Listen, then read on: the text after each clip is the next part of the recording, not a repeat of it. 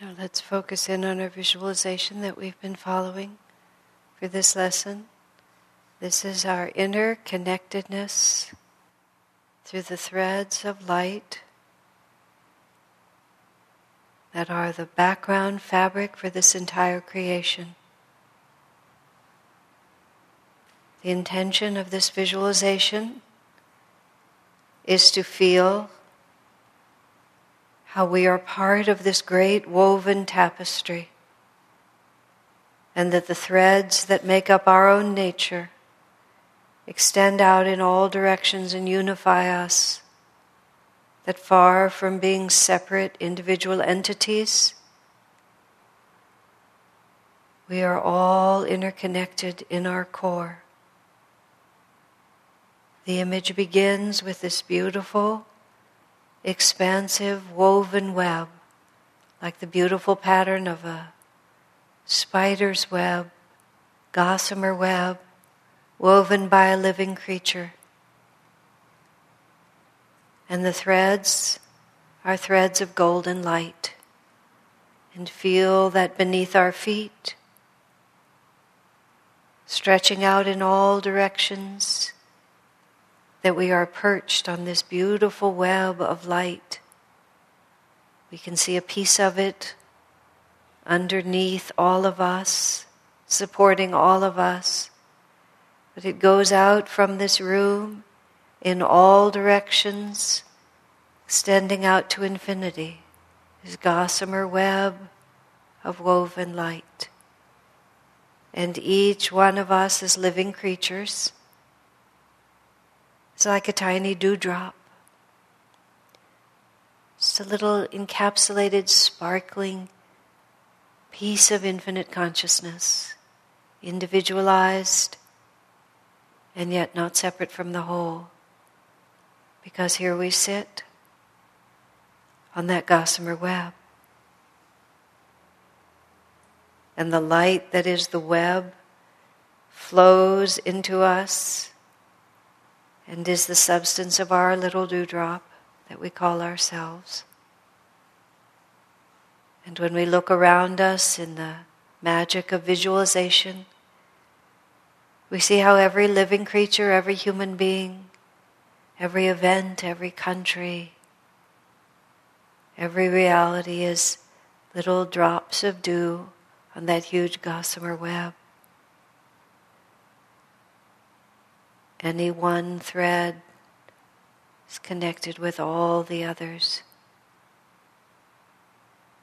Feel our awareness expanding out through those pulsing rays of light of the gossamer web vibrating that light, pulsing within us, pulsing in all the other living beings.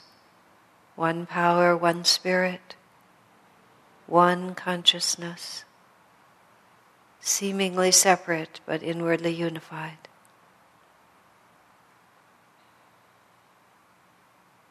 Feel the benign power behind the weaver of that web the benign, loving power of the infinite, creating, guiding, moving, uniting.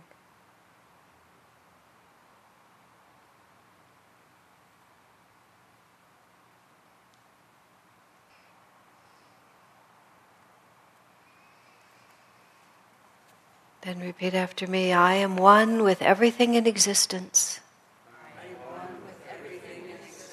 Truth itself is mine, and I am part of all truth. I am one with everything in existence. Truth itself is mine, and I am part of all truth. I am one with everything in existence. Truth itself is mine, and I am part of all truth. That last line is about projecting our awareness out toward anything we want to understand, Anything that exists in creation or could be manifested in creation is not separate or distant from us. We don't have to acquire it, we just have to become aware of it. We can project our energy out from where we sit on this web and become united with any part of it.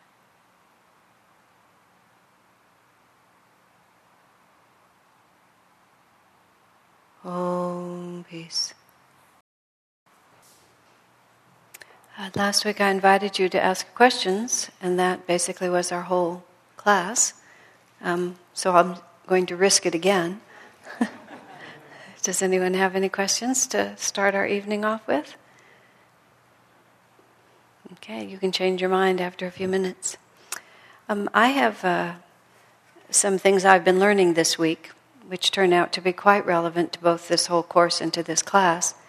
Um, and it's really about that simple, you know, the fundamental thing that he says here. He talks about how he manifests, how he has a clear idea of what he wants and he, he demands it and then it comes to him. And he, and he gives us multiple examples. There's other principles in this lesson that I may go back and touch, but I want to just first deal with this. He gives us example after example. How he decided he was a Greek and then he was able to understand Greek. Talks about how he wanted to understand astrology and was able to understand astrology how he decides he wants to write music and was able to write music. These are three examples he gives. Maybe he has even others.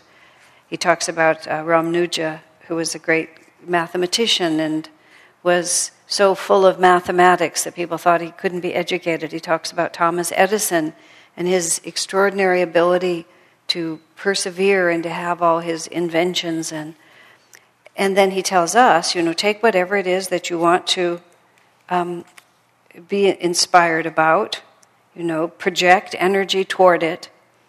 So, I've been hearing all this for many years, and I can do a little bit of it, but I've been, I, let me just, I'll just tell you the story as it, as it has unfolded in my little life, because this is a very current tale. Um, a few months ago, when we were in Assisi, Italy in June, Swami Kriyananda had the inspiration that he would like to essentially reform the sannyas order in India. Um, the Indian swamis wear orange robes. In Autobiography of a Yogi, Yogananda talks about it because there's a chapter called I Become a Member of the Swami Order. And he talks about how, how some hundreds of years ago, a man who's now known as Adi Shankaracharya, the first Shankaracharya, who was a great saint, organized or reorganized this ancient monastic order into a certain form with these different they're called peeths, I think, which is different divisions all around India and all, a whole series of rules about how the swamis are supposed to behave. He put the orange robes on them. And this is what we've seen ever since. Swami means teacher, one who is master of himself. Swami Kriyananda is a member of that order. Yogananda is a member of that order. He was Swami Yogananda for many years until his guru gave him the higher title of Paramhansa. So you've probably read at least a little about it. It's now been many hundreds of years since Swami Shankarananda, Adi Shankarananda lived, Shankaracharya lived, and the tradition continues. But when you go to India, if you go to India, you see all sorts of people dressed in orange, and some of them are inspiring, some of them are not, and very, very few of the rules that Adi Shankaracharya set up, um, that you only stay in one place for three days, that you walk, that you, I think you beg for your food, you don't handle money, you don't own property. Very few of those things are honored anymore because the world has changed. As Swamiji said, if you just wandered around the streets without any money, you would be arrested pretty fast. And the whole organization of these different geographical separations, now that the world is so unified by communications and um, travel and so on, just and so many, many of the rules are honored in the breach and it's just not happening the way it should happen. So he felt deeply inspired. He's been thinking about it for years.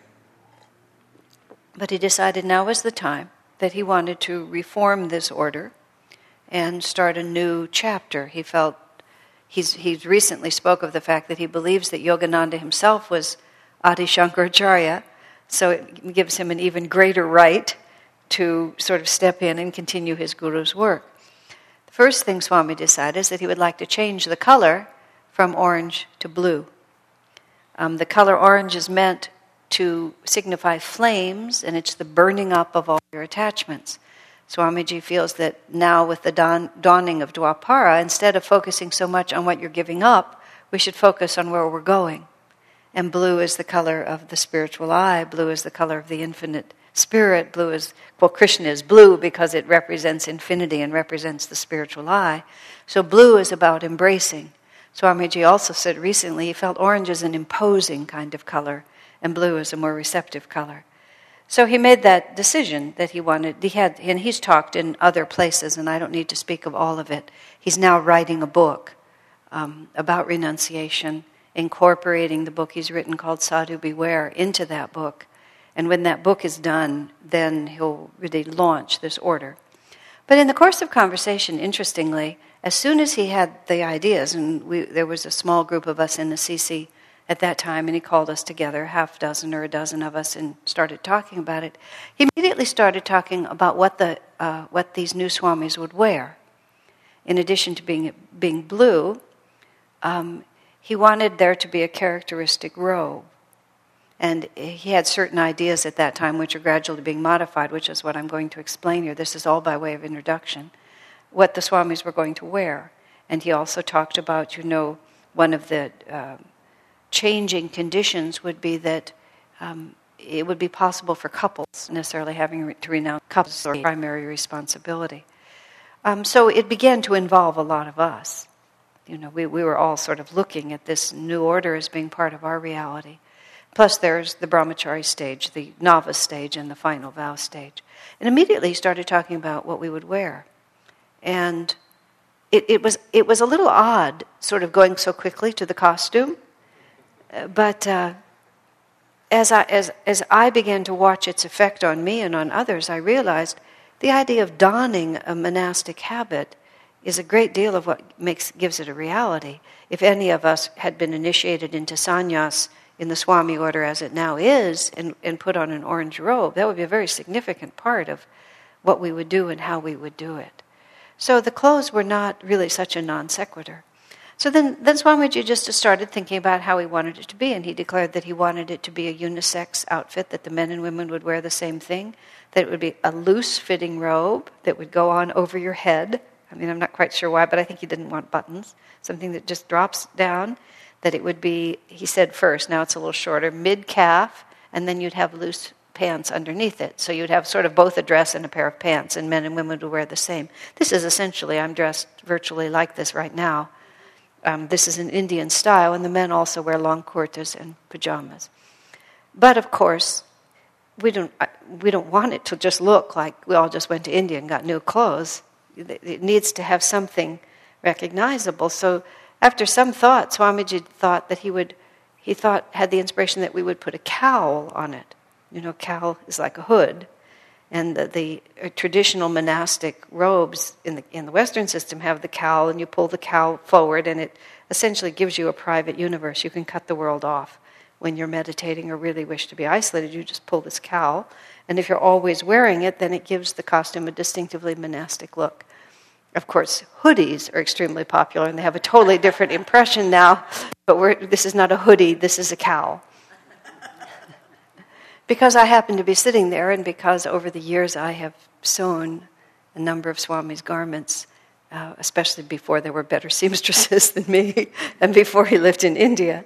But over the years, I've used my scissors and my what I learned as a child about how to sew. So he started talking to me about this, and then asked me to help him make this which is great fun for me because I like to sew and I like clothes, and I also was extremely had a personal interest in the thing not looking like a gunny sack when it was finished, because I knew that if people are going to have to wear this in uh, Western countries, it needs to be attractive, because if it just looks tacky, it's not going to really work, and I was very concerned about the whole thing. So, from that time, months ago, it's been in my mind and in um, in our personal counting, it's called the Blue Project. So the Blue Project has been there for a long time, and I've been chipping away at the Blue Project for a long while, and finally have set aside some of the last few weeks to really work on it. I, I dived in and made a prototype, and then for a while, Swamiji wanted to wear it in Los Angeles when he goes down to this um, next week. Um, I agreed that I could make it, get it ready for him in time, but uh, I personally didn't really think it was a good idea. I thought that people are coming there to this big event in Los Angeles because they want to hear about Master, so Swami should look like Master. He should not look different from Master. He should look he should continue that tradition, which is how it's all ended up. But because we were trying to get it ready in time for LA, I was just pushing like crazy. Swamiji has this beautiful dark indigo blue shirt. And when I asked him what color blue he wanted it to be, we looked at all the shirts in his closet and he really wanted this indigo shirt. You've seen him, photographs of him and walking around. He often wears that. It's a deep purple blue. It's a really gorgeous shirt. Um, so we decided that was the color, indigo. So I worked like crazy with this man here, and I, you know, worked hours and hours and got the thing made because he wouldn't dye it until it was made. I borrowed Swami's shirts. I rushed down there. The day after I deliver it, and after the white silk is dipped into the indigo and it's done, we get an email from Keshava in India, whom I have been consulting about various fashion aspects, how long are men's kurtas, there was all this different things did, you know, formal kurtas, short kurtas. So he consults a, a fashion maven gentleman named Chaitanya, who hears that Swami's making his, his uh, shirt indigo. And so he writes back that uh, Ayurvedically, indigo is the color of Shudras. Shudras are the lowest class, and that only, only manual laborers wear indigo, and that it's absolutely out of the question. So I get this email from Keshava after I've already taken it to the dyer anyway, but I just dismiss it because I have absolutely zero patience with, with traditions. It, I mean, really irritates me when people tell me you can't do this because of that. So I just ignored it. Swamiji, however, did not ignore it. But just to make it more fun, Swamiji sends me an email, and the email says, Dear Asha, there's a single exclamation point, says, Love Swami. Then attached at the bottom is a little note from another person in the community whose name begins with a K, just thanking Swami for some little thing that happened. And I just thought, gee, I wonder why he's sending that to me. Why is it? So then a few hours later, he calls and he said, Did you get the note from Keshav about the indigo? And I realized that he pushed the wrong button and sent me the wrong email. But I had already gotten it from Keshav, but I had ignored it, but Swami didn't. So by the time I get all the way up there, which I drove all the way up on Friday, all the way up and back on Friday to take him this beautiful indigo thing that I had made, this long thing with this beautiful cowl and all of this, um, only to find, fortunately, it was really nishkam karma, totally nishkam karma. I just I'd sewed for hours and hours, just thinking about Swamiji, thinking about renunciation, listening to beautiful tapes, and really, I really didn't care what happened to it and I really didn't think he should wear it in Los Angeles anyway, so here it is. But when he tells me we can't use it because it's indigo, and there's a tradition in India that the color of the spiritual eye belongs to manual laborers, I became very irritated. Swami actually said, Easy, girl, easy, easy. he said, It's not the robes, sir, it's stupid traditions. That's what really irritates me. Okay, so that's the, so then Jyotish and Devi go up to their house, they bring back armloads of blue, we choose another shade of blue. And we chose a much nicer shade of blue because the indigo was very dark anyway. It was a little heavy. My concern was if he wore it for that big event in Los Angeles, that under the lights it would go black. You know, because it's, it's even, well, it's, it's the deepest shade of blue that you see up there. It's really beautiful in the daylight. At night it gets quite dark. So, so now I come home, and I'm not sure because he's not going to wear this whether I'm still you know, doing this because Swami's going to go back to India. And in India, you just, you know, tailors are everywhere, and you can just say, try that. I mean, I'm slaving away like hour after hour because I'm really just a talented home seamstress. I'm not a tailor. I'm, I'm, so it's really, as I wrote to everyone, I'm just a little beyond my skill level in this. You know, it's not, I'm not really capable of doing this, but I'm doing it. But he gives me the blue as if I'm going to make another blue one. So I say, sure, why not? You know, the blue project is already well into the red, so we'll just go on with this. so I go out, get more fabric, get all started. And uh, fortunately, the man who does the dyeing is out of town this week, so there was no chance of my having to get it done before Los Angeles. So uh, this is what I've been doing, and there's real reason behind this whole story, and I didn't realize it would take me so long to tell you. But the entire time I have been working on this, I've had a picture of that thing in my mind. From the very start, I've always had it in my mind. From the first time when we were back in Assisi and he started talking to me about this, I began to see it. I saw the many different forms of it. I practiced, you know, just, I, I put them on. I imagined what it would be like. The whole time I've been working on this pattern. I had I, I bought a pattern, I modified the pattern, I had to remodify the pattern. I just keep seeing all the pieces in my mind. Now, uh, self evidently, I'm a very verbal person. I never really even think of myself as a visual one, although I think I'm more than I realize. But I, I, have, I see that when I go to sleep at night, I see it when I wake up, I see it when I wake up in the middle of the night, because I've really needed to get this thing done. And it occurred to me well, that's what it's about. That's what we're talking about here. And, and part of the reason that I was able to say, sure, I'll do this, even though, Mama Mia, what was I thinking of? You know, at, at midnight when I'm sitting there trying to figure out the neckline, the devil's in the neckline. That's what I've been saying all along. But it's just like because I could always see it, I was sure that I could get there. You see what I mean? If I hadn't been able to see it, I could never have said yes in the first place. And I started thinking about lots of different things that I've done in my life. And I'm just, I'm trying to really talk this out because this whole business of, you know, focus on clearly and manifest it is something that I never quite got, but now I'm getting it. Um, last summer, uh, not this summer, but the summer before, they decided they wanted to bring in all the old timers to cook the Indian banquet um, for Spiritual Renewal Week. And because Swamiji was there, it was going to be cooking for 500 people, Indian food for 500 people. And the banquets have been uneven in quality at Ananda Village in the last few years, and so they really wanted to make it very good. As soon as they called and asked me to help with it, I said, sure. Because I could see, I could just see that banquet. You know, partly because I've done them before, but also I just knew what it was. I wasn't even slightly dismayed at the fact that there were 500 people there because I could see it. Now, a friend of mine who is uh, very wealthy, self made wealth, wealth in property primarily, and a few other things, she made her own money and um, uh, well, I might as well just, I mean, I can tell it exactly as it is. I mean, she's, she has sponsored me. She's decided that the, the way I can present these teachings could have a much bigger audience than it, it has. You know, she's, she's quite convinced that um, Asha Praver could become very well known as, a, as the exponent of this teaching. I have this book about Swami Kriyananda. I really want to get that book forward. And so she's been totally convinced that we can make this work. And she's helped hire a publicist, and we've been working on this. Now, in the course of talking to her about this, because she's studied these things a little bit more, she says, well, it's very easy to manifest it. You just visualize where you're going, and then you do everything you need to get there. I mean, that was that, and that, that stuck in my mind so clearly. You just see where you're going, and then you just do what you need to get there. Because when she was talking about, you know, making me much better known, I sort of, and I admit even at this moment, and this is a little bit, I'm telling this story about myself because I've been learning a lot this week. I've had a really hard time seeing me there. I can't quite see me there. And, and she can't, doesn't quite know. She can see me there, but she doesn't know what the method is for getting me there.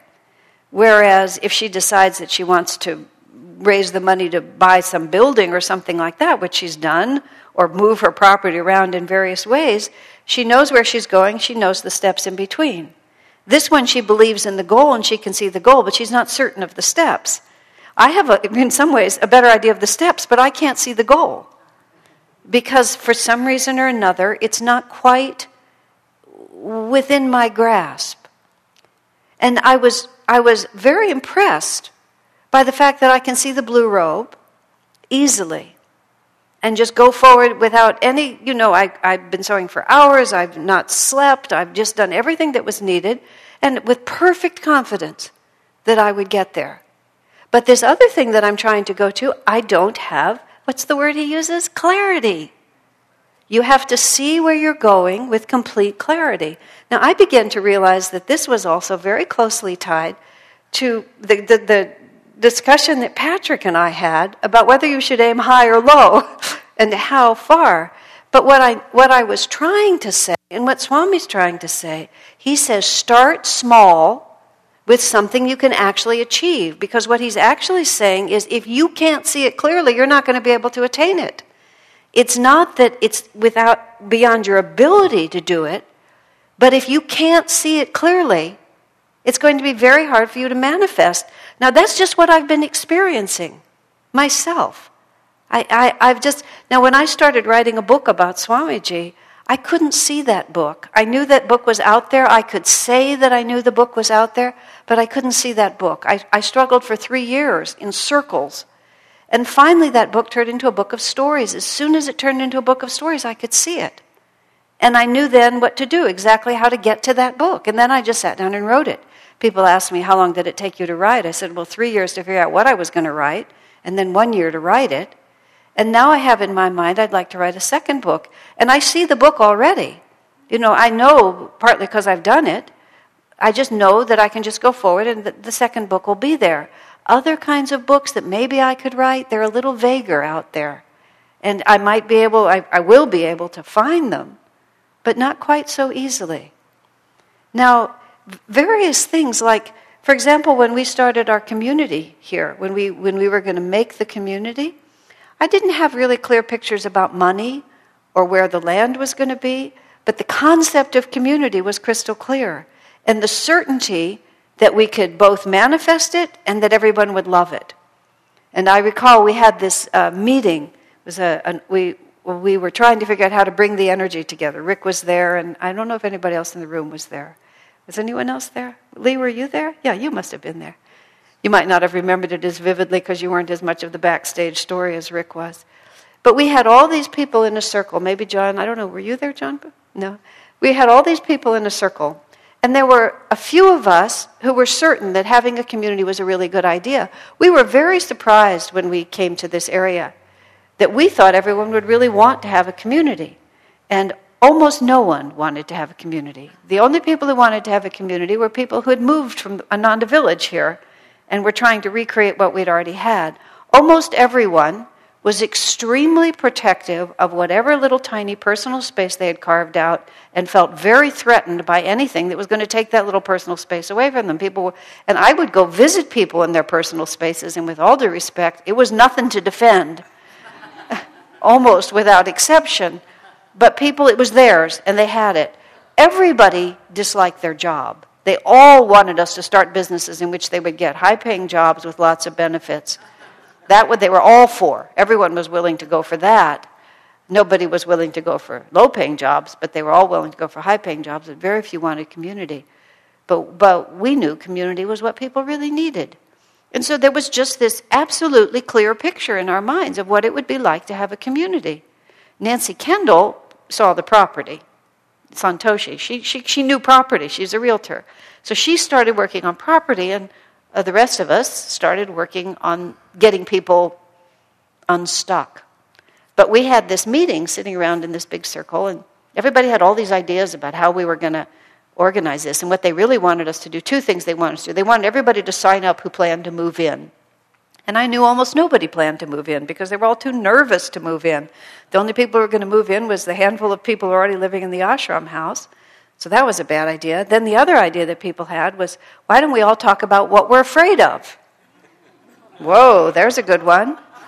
You know, let's all put our fears on the table and then we can maybe overcome them. And there was this point where, you know, we just knew because we could see the community. We knew it was going to happen, and we just knew that we just needed to go there and they would come with us. And it wasn't the people who couldn't see it who were going to build it. Do you see what I mean? They couldn't see it, they couldn't visualize it, they couldn't feel it.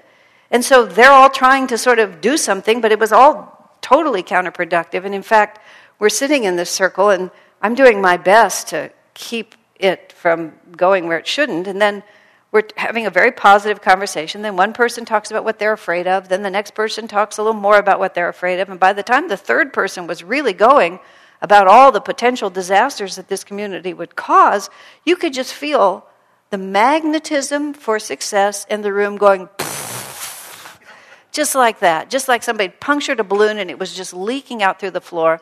This man who's really never forgiven me, who, who doesn't come anymore. he was in the middle of a sentence And I said, oh, it's lunchtime, just like that. I just totally, like, totally cut him off. I decided it just didn't make any difference. This was an emergency. You know, the, the success magnetism of our project was being destroyed by people who couldn't see it. You see what I mean? And so by the time, pardon me? And none of them moved in anyway. They were just there to ruin it. Indirectly, they didn't mean to. But, well, maybe they did, but that's beside the point. But then during lunch, you know, a few of us, Rick and a few of us got together and we, you know, what are we going to do? And when we came back, we had no more open mic, no more open discussion. we had, you know, things on the wall and we did very specific. And basically, we started getting people to visualize the energy. We didn't, we didn't, we weren't specific. We just talked about energy, you know, so, so people could begin to feel it.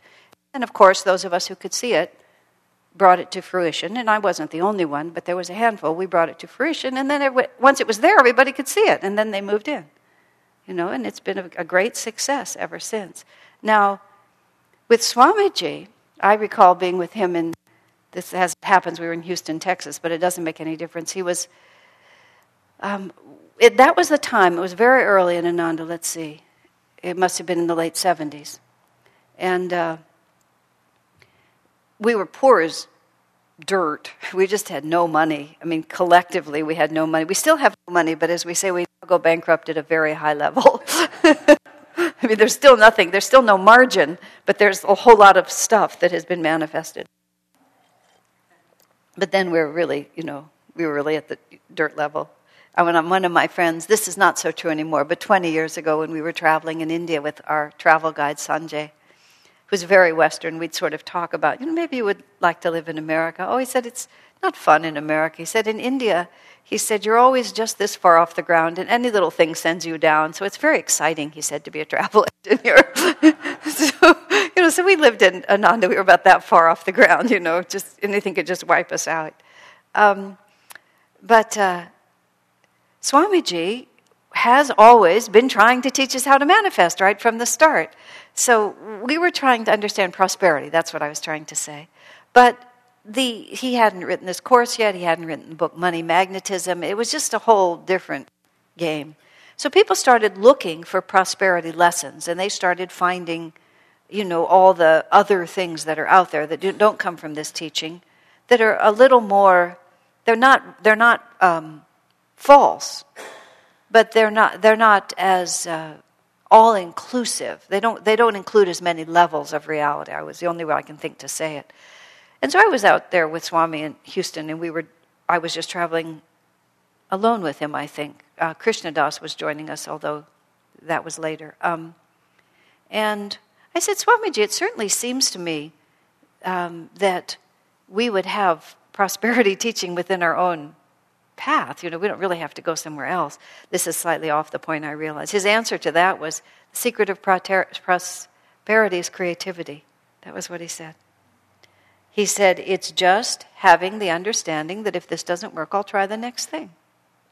He didn't finish the lesson, and I realize now, because I've been working on, on something that makes it very simple, is uh, very teachable. I'm making this blue shirt thing. And every time it doesn't work, I just take it apart and do it again. And I just keep taking it apart and doing it over until I find what works. And I, am not going to quit because I can see it. I know it's some, one of these things will work. I just keep shifting it and shifting it until gradually it's coming into focus one way or another. Now, but in that same conversation, and this was the real point, Swamiji says, every time I say that we're going to have 200 people at Spiritual Renewal Week, he says, everybody says, yeah, sure. And he says, so any hope of actually having 200 people is completely undermined. But if I didn't say we, we were going to have 200 guests, he said we wouldn't even have the 25 that we have. but I've always, that's always vividly stayed in my mind. Because every time he would say that, then everybody couldn't, no one could see it. We could just see what we already knew, or less than we already knew, and all of that carping spirit that just takes everything down would just come in. Swami could see it. And, and he essentially said, you know, the only reason we don't have 200 people, uh, I can't now think exactly what his words were, but in essence, it's because nobody believes it but me. Every time he puts out, puts out a book, he, it's going to be a bestseller. This is the one that's really going to put Ananda on the map. This is going to happen. That's going to happen. Even as he says it, everybody, you can hear their minds saying, Oh, come on, we've heard that before. And it becomes a self fulfilling prophecy. When we were, now, this is all the subtlety of it. When we were having the last phase of the lawsuit that was the character assassination lawsuit as opposed to the intellectual property lawsuit. SRF's property lawsuit was about whether they owned Yogananda's name. And then the lawsuit that came in the middle was whether or not we were an abusive cult and whether all the men in our community abuse all the women. Ludicrous as it sounds, we actually were engaged in that project for about four years it was so ludicrous that we kind of got blindsided because we didn't know what could happen.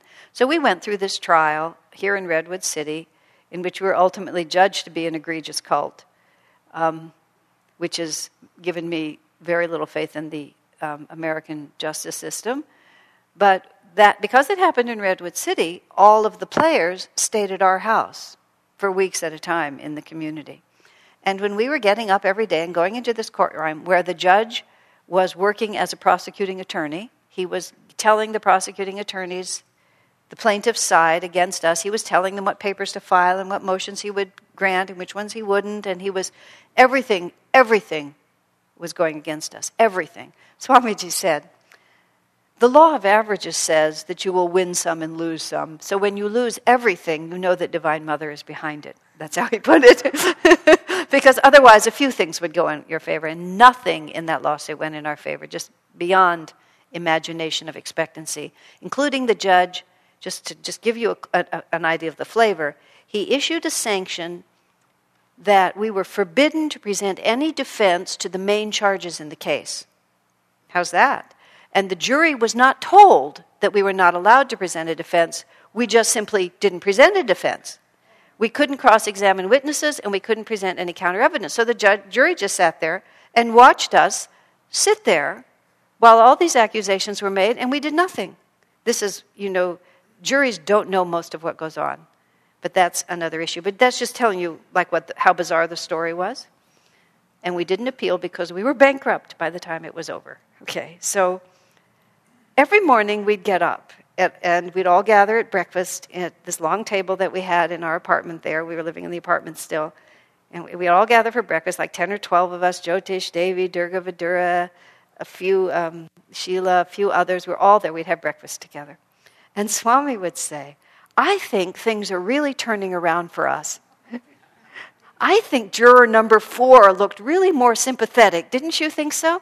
I think perhaps even the judge is beginning to see what's going on here And all around the table, we'd say, No, no, no, no, no chance, no chance, another terrible day. We did that every day. And the last day, it was the last day when I said, I thought to myself, You know, what kind of a moron are you, Asha? The poor man is doing everything he can to generate the tiniest bit of positive magnetic energy and see something other than disaster. And we're just absolutely making absolutely sure that it, it never even gets an inch off the ground. You know, we were so steeped. Now, Swamiji, later I spoke to him about this because I, I wanted to check my perception on that one.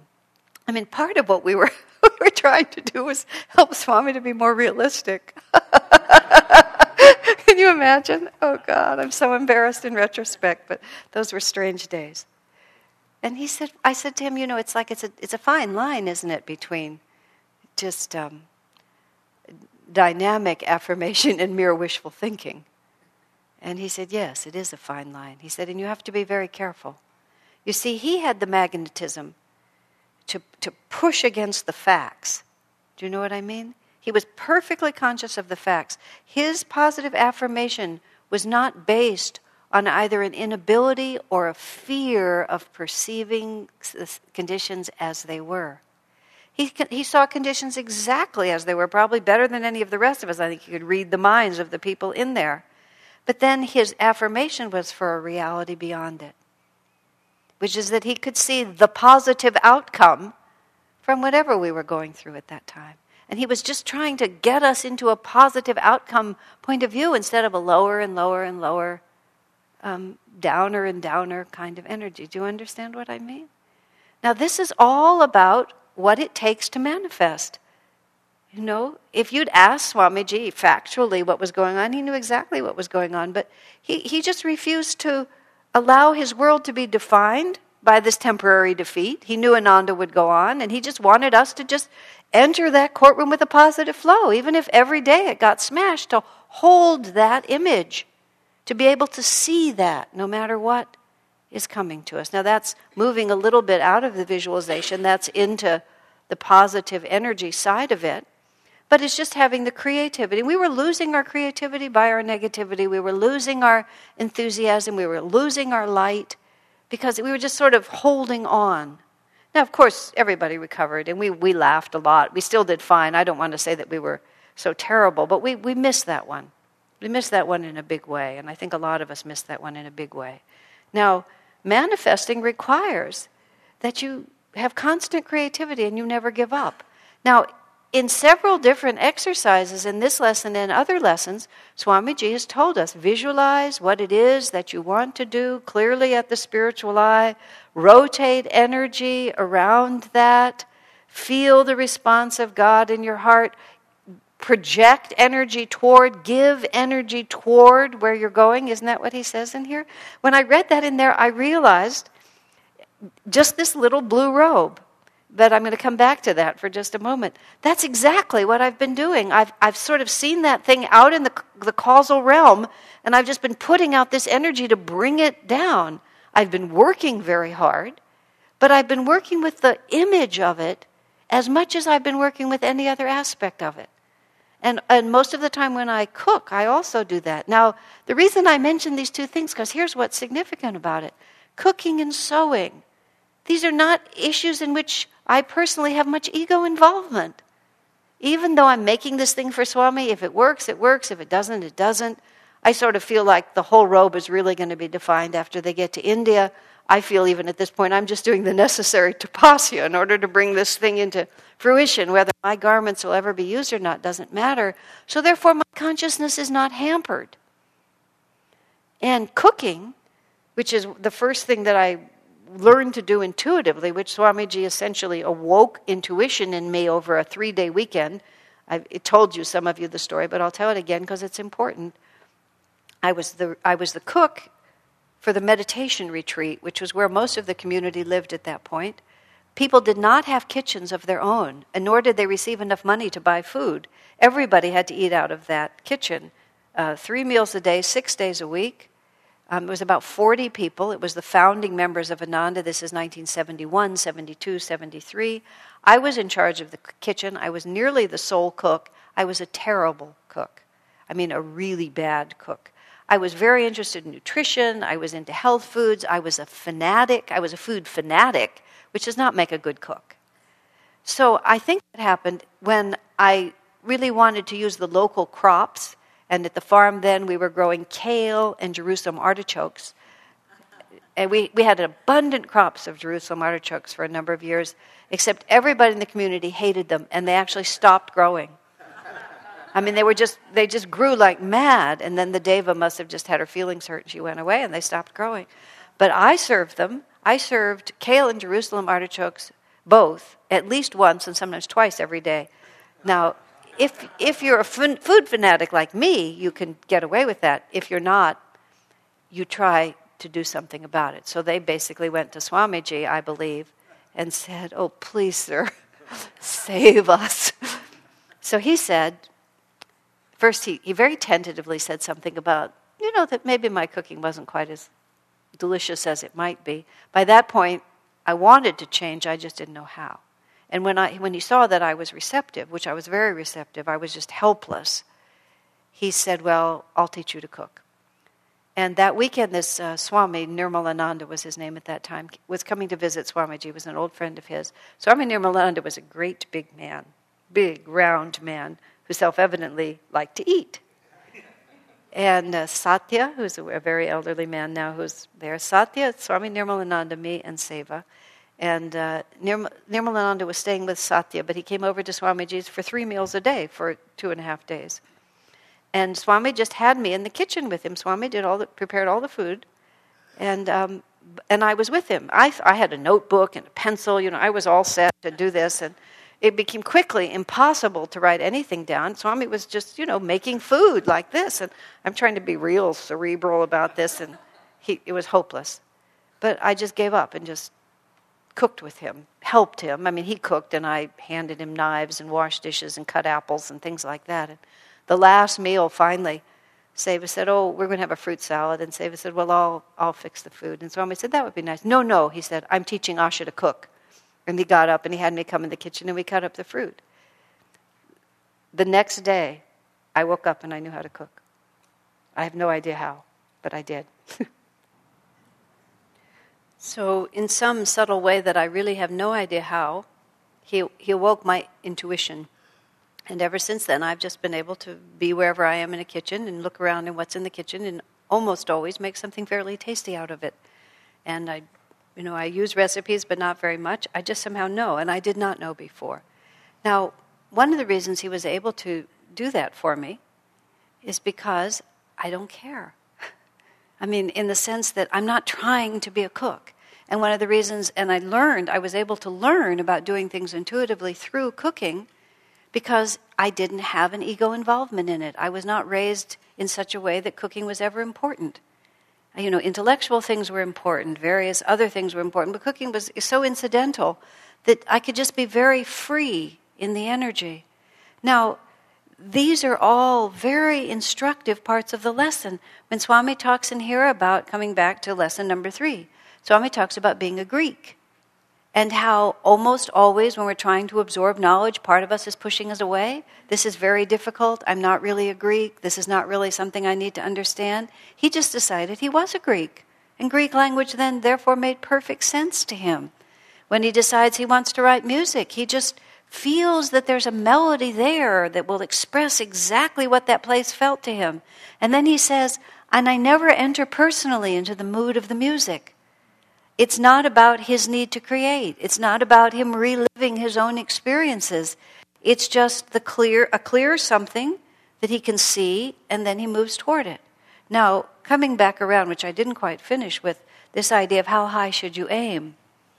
What the reason Swamiji encouraged us to start with things that you know you can obtain is so that we can learn the method.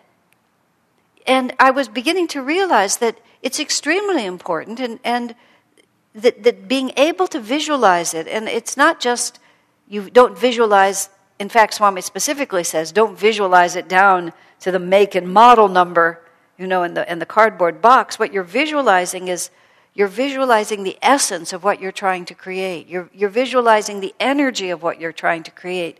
You're visualizing the successful completion of whatever it is that you're trying to create.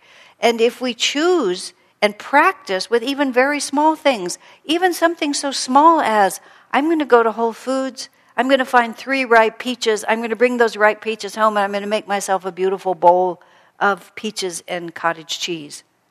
I mean, now that's partly just there's nothing involved in doing that, but even the having the habit of picturing in your mind where you're going and then going to it with willpower instead of just moving through life in this kind of vague or slightly confused manner, because that becomes habitual. And then we suddenly decide, oh, I need income, I need a house, I need a life partner, I need a new car. And then we have never practiced being very focused and precise and clear about our intentions. We've never set goals and moved toward them with the same techniques. I mean, I had to actually ask myself about the things that I would like to see manifest, but I, I don't know how to manifest. How come I can only manifest large meals and blue um, outfits? You know, I'd like to use my energy a little bit more than that. But then I really started thinking this through. And it's interesting. It's like, and these are all the points that are in the lessons. He says, be sure that you feel guided, that this is really the thing that you're supposed to manifest. He has that in there. When we were trying to build this school building back here, which we started trying to build just before we went through this, that 12 year period of lawsuits, and all the money that was anywhere at Ananda had to be directed toward this $13 million worth of legal costs, of which we're still paying off two and a half million. And so the possibility of building that building just had to be put on hold. But we had progressed to the point where we had gotten a permit to tear down this wreck of a house that was on the land where that building was. And then all the years of the lawsuit were there, and somehow we managed to put the whole thing on hold. But the lawsuit was just over, and we were not feeling particularly flush, or maybe this was a few years ago, my timing of these things is confused. But we suddenly were at the point where, if we did not get going and complete that building, we would lose permission to tear down that house because it was, even though it was a piece of cheese, an historic building and we had gotten a, an exception to be able to tear it down. And if we didn't tear it down, we were going to have to preserve it forever. I mean, it was a rat infested, disintegrating old piece of cheese, but it didn't matter, it was old. So we had to go forward. Now, in that moment, I just knew that we could. I don't know how I knew, but I just knew that we could. And I could just see, I could see the process of us moving forward. And it was partly that we had to, but it was also like I knew we could do it. And we made a deal with Divine Mother. Um, you don't have to give us all the money at once. We just don't want to ever stop because we've run out of money. And it took us about three years, I think, to, to, to, put it up, and we never had to stop because we'd run out of money. We did run out of money, but whenever we ran out of money, something else would slow the project down. So just before we had to stop, oh, the, uh, the inspectors would do this, or they, somebody would have trouble with that, and we just were able to move right through it. But it was always there. Just no question. I just knew it was there. And then, but other things that we try to do, you know, it's like some things are not quite ripe. That's the only way I can think about it. It just comes and it's a good idea and it would be nice if we could do it, but it's just, at least speaking for myself, maybe it's not mine to do, but it doesn't feel ripe. And it's not even a question of not being able to see it, it's just not timely. It's not yet trying to happen. And so these are all the, the points that Swami's saying about you have to actually be able to see it, which means somewhere or another it has to connect with you. And if you can't see the thing, the big things you really want, practice seeing the little things that you can manifest. And this is exactly what he says in the lesson, and this is exactly why he says it. You know, aim low is how I put it. But what I actually meant was manifest what you feel confident you can manifest. You know, this, this blue outfit that I've been working on, I've had to work really, really hard. I mean, my hand hurt from doing so much sewing. Just like, I mean, I'm, I'm like rubbing my hand because I've just done so much sewing. I've stayed awake many nights. I mean, and we've spent lots of money. I mean, it's been huge. It's not been easy. It's taken every ounce of my energy to do it. But I've always felt it was in, within my grasp. When we did that 500 person meal, it was like I knew we could do it. Man, we were tired when we finished that. We were so tired, but we did it. When we did this building, I knew we could do it. But we had to work really hard, but we could always see it.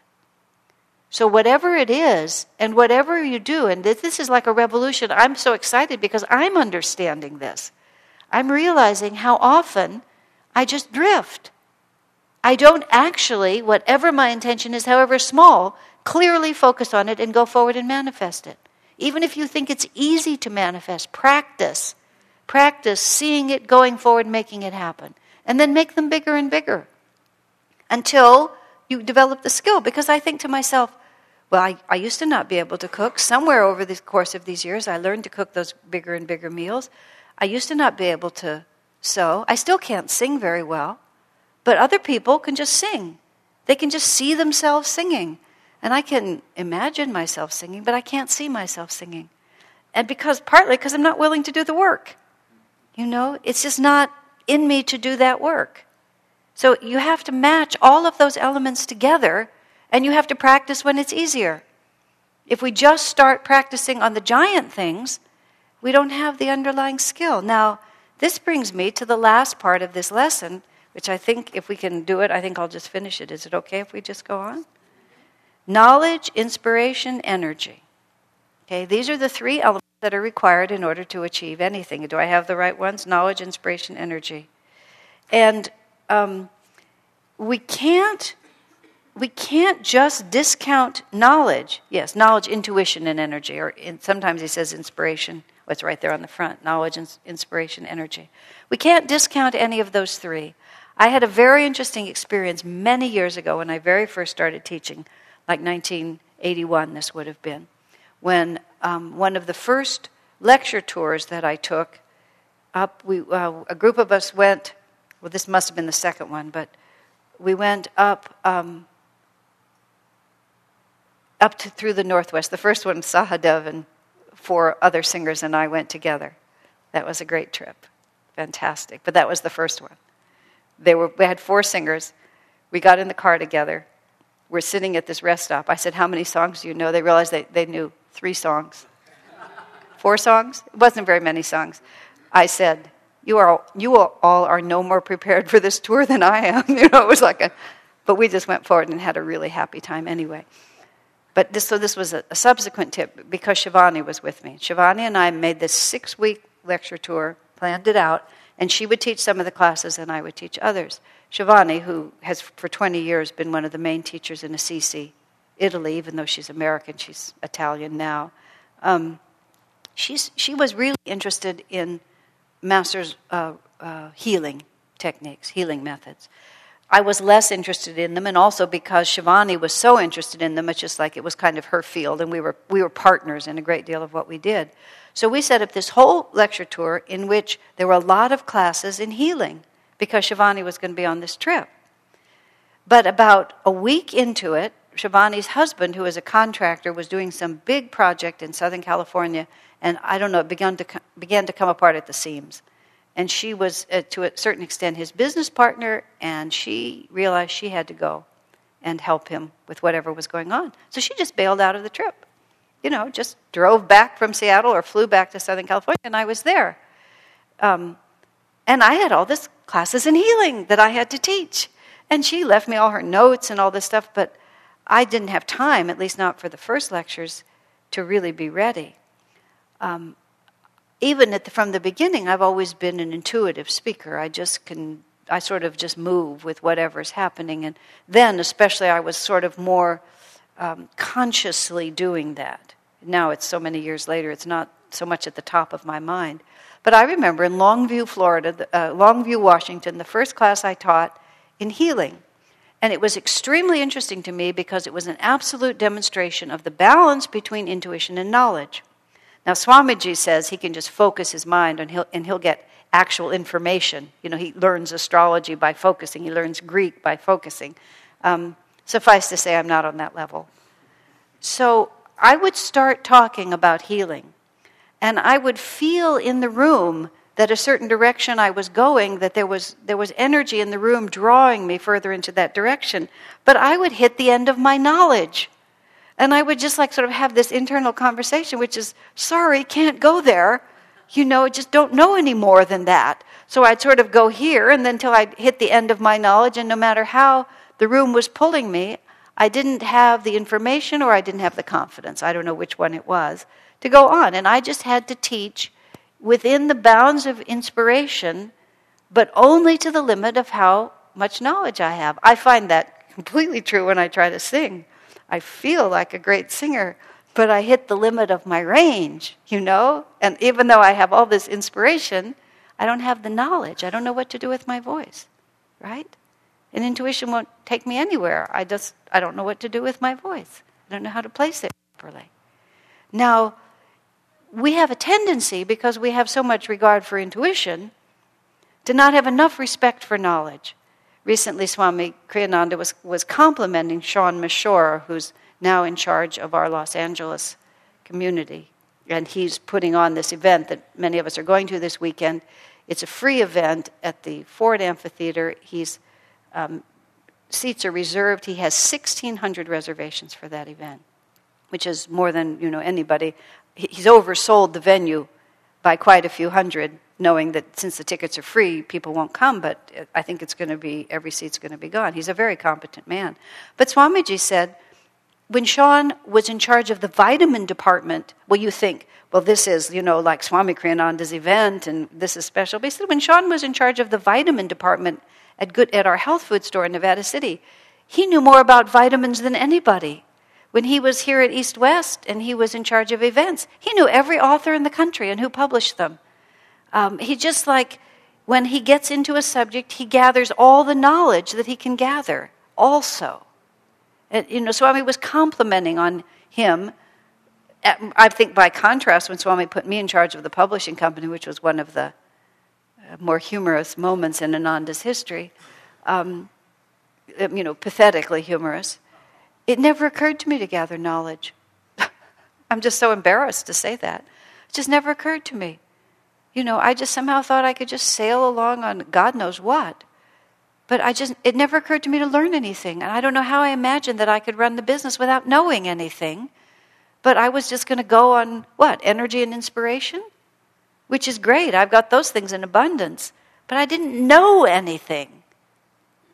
But then Swamiji also talks here, and it's so interesting. This is the way he summarizes this. By definition, knowledge is about the past. Because by the time it's known, it's not in the present anymore. And even though we have to have a grounding in all of that, true inspiration comes from asking, but what's trying to happen now? What are the, and especially talking about business, what are the real needs of the present moment? Isn't that just a, what are the real needs of the present moment? And then this is where he talks about the unity, feeling this unity with other people's consciousness.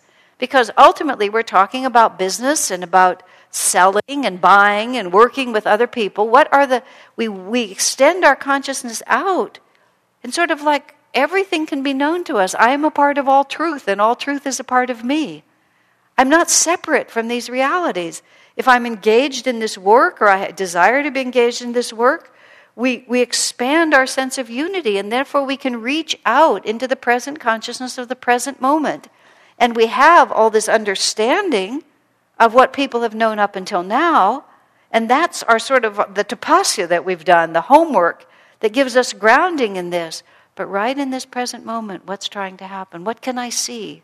And then when we get it clearly, clarity, clarity, clarity, clarity. And the reason we don't have clarity a great deal of the time is we just don't work hard enough in order to have it. You, have to work really hard in order to get things really clear.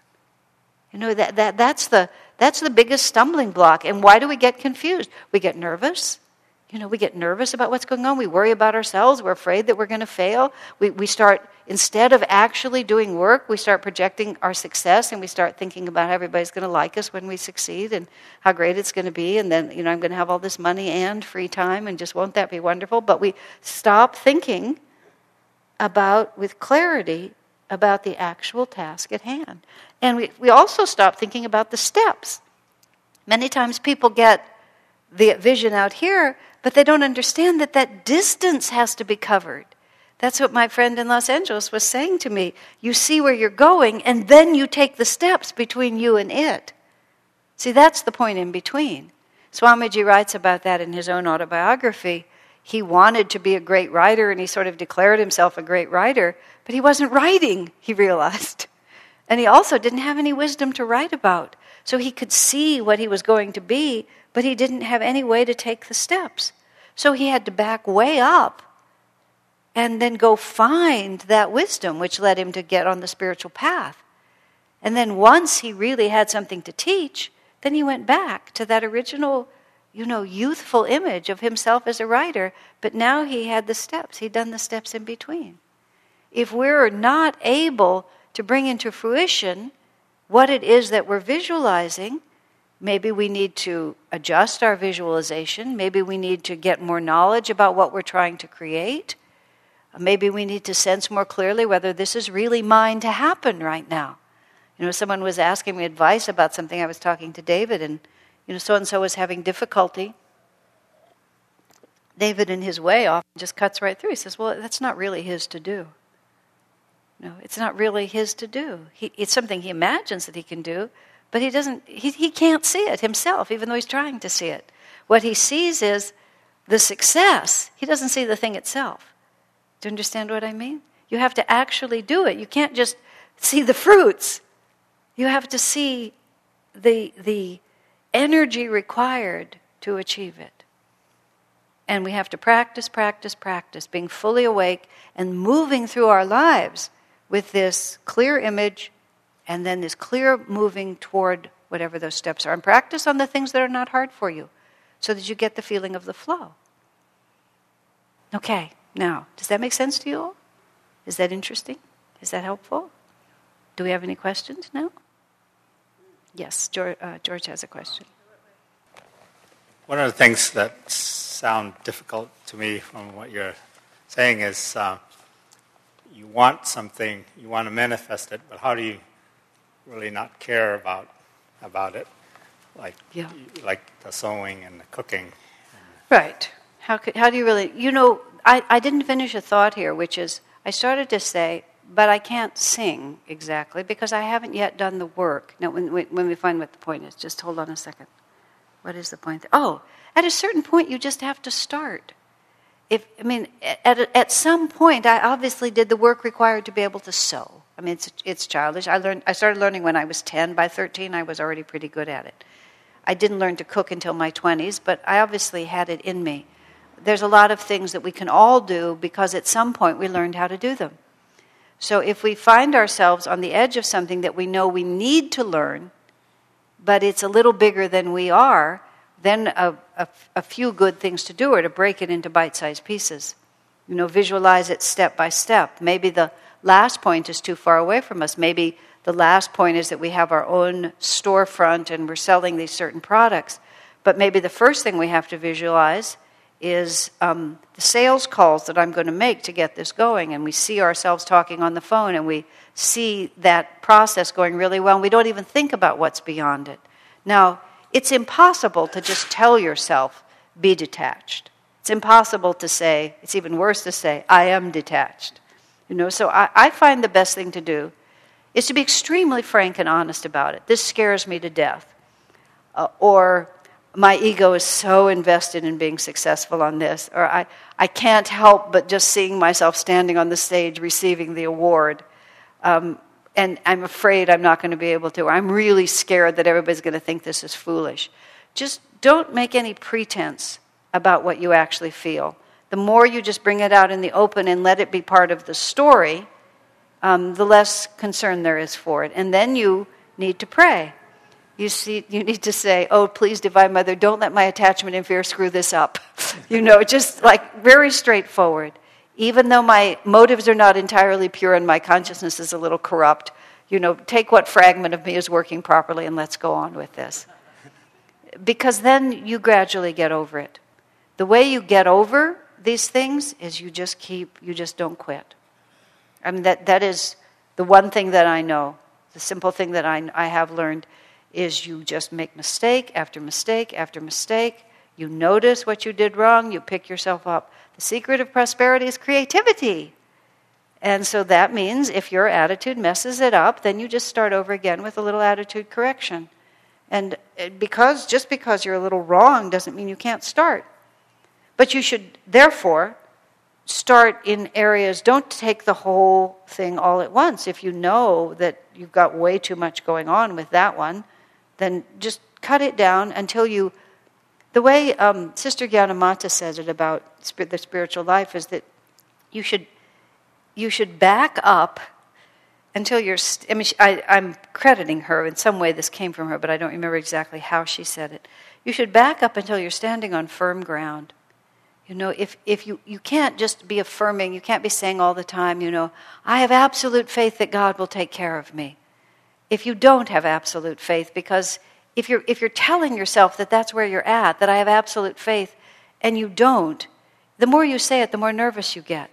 So you have to keep backing up to the point where you can say, I believe that the divine power is omnipresent, and I have seen it work in my life. Okay? And, and then you're standing on solid ground. I have seen the divine work in my life. I know that there have been times when God has taken care of me. So I hope that this time he will too, right? but you're, but you're never on shaky ground. You're always standing right where you are. And so then you behave accordingly. You don't risk everything.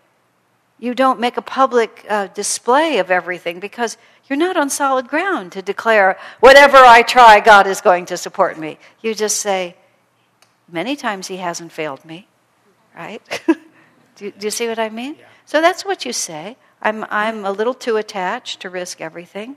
I know that my nervousness, and it's like there's also nothing more charming than people who are just frank about their faults and not worried about it. Isn't it the most, you know, people who can just say that? Just, there I am. And God likes it too, because it's very, very real. There's a lot of strength in reality. And then you just discipline yourself as much as you can and when you the monkey gets out of the cage and makes a big mess, then you just kind of get its collar back on and pull it back into the cage, and then you just go forward again. and trust me, it'll happen over and over again. And then what, what actually happens though is, and see, he writes this in here. If you're an employer, try to trust your own intuitions about things. Don't just listen to what other people say. If you're an employee, try to tune in intuitively to what your boss is trying to create and support them energetically you know, practice in all of these different ways. Just using what's in you and don't worry about the faults. Just keep trying. And, and what really happens, and he says it right in here, gradually you can begin to discern which feelings are valid and which are not. And how can you tell? Because the ones that work and then the other ones you begin to recognize are not the good ones. And invariably, when I look back on the many impressive disasters in my life, there was always a, a telltale something or another. But you find out. Here's a story about Swamiji. He always tells us about how he got thrown out of SRF because he went forward and got the land in India, and, um, and then the board of directors didn't like it, and eventually he was expelled. He told that story for about 15 or 20 years, and then once he said, and since then he's always added this in You know, when I started going after that land, I didn't have the usual feeling in my heart that this was really the right thing to do. he said, But I thought I would see what, what, what happens if I went, because it was the only thing I could see to do, if I went forward without that feeling. But I thought later, my God, what courage. You know, just the courage, because he just, it, well, he also, it was the only thing he could think of to do at the time. But just that little thing, which is he could sense there was something not quite on track about this. But let's see what happens when we go forward like this. And then we'll know ever thereafter. Isn't that wonderful? The rest of us just hunker down in our beds for fear that the slightest thing might go wrong. You know, we can't really trust that life is going to come out okay. Really, don't be naive. But we can trust that if we act sincerely, God will always move us step by step through it and, and God will take us to our next level of learning. And that you can always trust. Um, I think you can always trust it. That's my safe ground. Okay. okay. Any other questions or thoughts?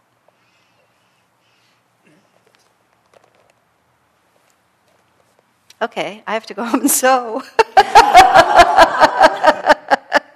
Because I don't want to see this after Los Angeles. I want to have it done.